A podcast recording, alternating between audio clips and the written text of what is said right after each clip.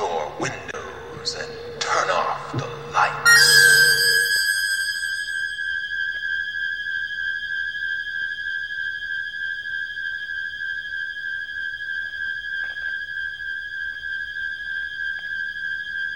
Welcome to Michael Myers Minute, where we delve into the 1978 horror classic Halloween one minute at a time. I'm your host, Robert Black. Minute 12 begins with the tail end of the scene outside the Smiths Grove Sanitarium. Loomis moves out of frame, leaving Marion on the ground by herself.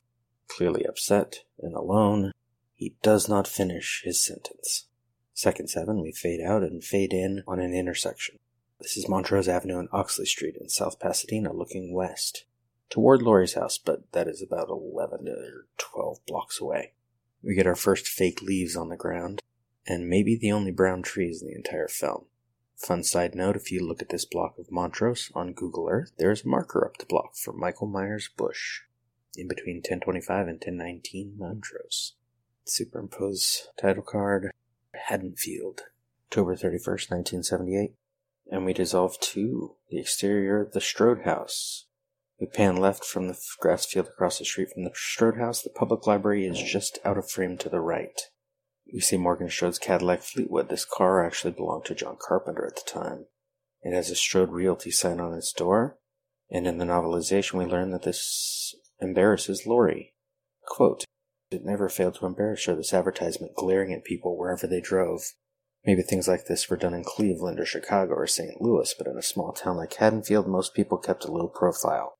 Oh well, it brought daddy business, and, as her father was fond of pointing out, business meant food and clothes and a college education.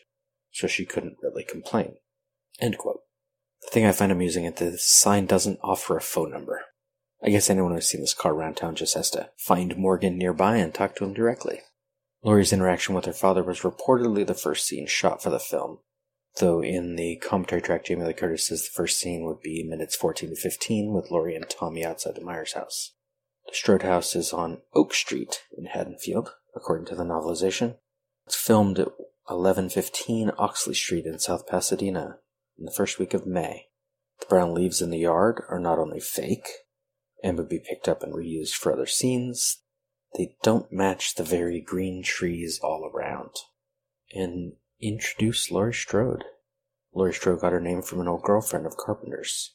Her costumes for the film were bought by Jamie Lee Curtis from J.C. Penney's for about a $100. She arrived on location at 7 in the morning, her hair freshly trimmed, her dress conservative.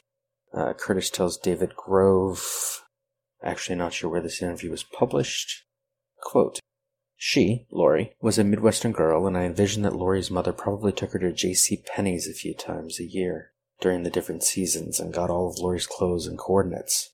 Everything she wore was mix and match right down to the line. When I put on the clothes, it really helped me find the character. Laurie was very repressed in a lot of ways, and it's like she's ready to explode. Grove quotes Carpenter. Quote, she looked the part, when I first met Jamie, she was a real tomboy, but when filming started, she totally transformed into the character of Laurie, especially with her hair and clothes she wore. She was the awkward, shy girl in the script. In the script, Laurie is introduced. Laurie, 17 and pretty in a quiet sort of way, steps out of her two story frame house down the front walk to the street. Her face has a soft, innocent quality, her eyes bright and alive. In the novelization, she dressed in a simple school attire, a print skirt, knee socks, sensible shoes, and a boy's shirt under a sweater. Loaded down under two heavy book bags, she appeared to be round shouldered and flat chested, but that didn't worry her. She knew that when she set out to dress and make up for a date, she could hold her own with anybody in her high school class. And I'm reminded of Ross Putman and the Jane intros on Twitter. Movie producer Ross Putman, under the Twitter account at FemScriptIntros, in the phrasing of Patricia Garcia at Vogue magazine, quote, documents the misogynist, often offensive descriptions of female characters he's read in screenplays. Names changed to Jane, otherwise verbatim. Some examples. Jane pours her gorgeous figure into a tight dress, slips into her stiletto heeled fuck me shoes, and checks herself in the dresser mirror. His wife Jane is making dinner and watching CNN on a small TV. She was a model pretty once but living an actual life has taken its toll. Jane, 40, Gorgeous blonde, big breasted, great body, beautiful smile. Jane, 30s, is cute but could be hot if she made an effort. We're close on a woman's perfect ass in a thong. This ass belongs to Jane, 19. Jane, 29, is naturally attractive but not someone who works on looking good. Jane, 23, if she tried even a little, she could be pretty. Jane, once pretty, now thin and weak. Jane, 17, and pretty in a quiet sort of way. Her face has a soft, innocent quality, her eyes bright and alive. The last one is Laurie. Certainly not the worst of the bunch. But what does pretty in a quiet sort of way mean? Later in the script, the tail end of minute 20, Linda will be introduced like this. Linda is a knockout in tight jeans and tight t-shirt. She carries no books. Annie gets no descriptor when she arrives in minute 21. In the novelization, Linda is introduced as a, quote, leggy blonde, and whereas Laurie's beauty was modestly contained in quiet clothing and hairstyle, Linda wore skin tight jeans and sweaters and bright ribbons in her hair that virtually shouted, Sex here to anyone with eyes to see. I guess that because Laurie wears a bra, although she doesn't always, smash cut to minute 27, and more conservative clothes, that makes her prettiness quiet. We talked way back in minute one about Jamie Lee Curtis's look, how in 1978 she wasn't the pretty one in this trio. David Grove, oh, that's who David Grove is. David Grove writes in his book, Jamie Lee Curtis, Scream Queen. I should have written that down. Quote, There was something strange about how little Jamie Lee in terms of the way she looked. End quote. He explains her mother had taken the antibiotic tetracycline used to treat bacterial and respiratory infections, but celebrities have been known to use it to treat acne while pregnant with Jamie Lee. Jamie Lee's teeth came in gray and crooked. Grove suggests this would plague her self esteem growing up, and, quote, this would contribute to the vulnerability that would be a key element of Curtis's Scream Queen persona. My parents were such beautiful people, and when I was growing up, I felt ugly in comparison, recalls Curtis. I never felt good about how I looked. Growing up, I learned to smile and talk without showing my teeth because I was embarrassed. I developed a smirk. End quote. She would have her teeth straightened and capped a couple years after the original Halloween, but never mind all that. Jamie Lee Curtis's teeth, Laurie Strode's quiet prettiness.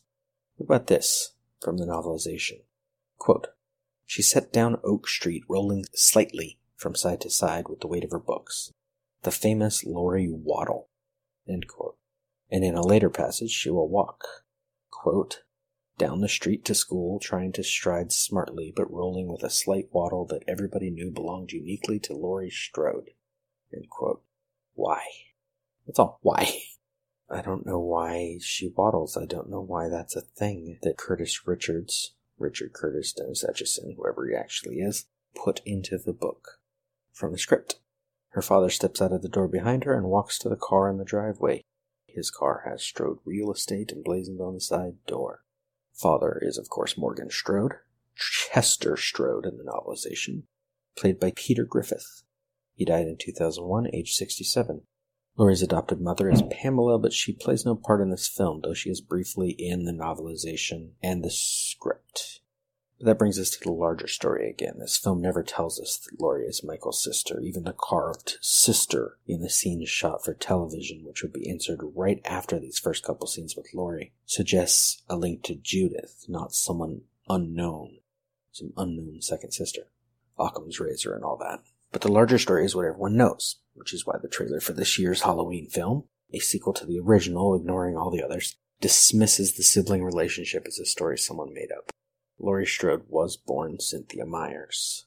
Being roughly a couple years younger than Jamie Lee Curtis, who's 19, Cynthia was likely a toddler that night Michael killed Judith. And in the larger story, the Myers parents would die in 1965. Laurie would have very little memory of them, if any. Morgan Strode just barely emerges from the house and starts to speak. Father, from the script. Don't forget to. And the minute ends. Unlike Loomis in the last minute, Morgan Strode will finish his sentence. That is all for Minute 12. Michael Myers Minute is a production of Lemming Drops Studio. You can find more content at lemmingdrops.com. You can stalk me on Twitter and Facebook at Myers Minute, or Instagram, Michael Myers Minute, or join our Facebook listeners group, 45 Lampkin Lane. Don't forget to subscribe and leave us a nice review if you like what you hear. Until next time. See you later. Bye.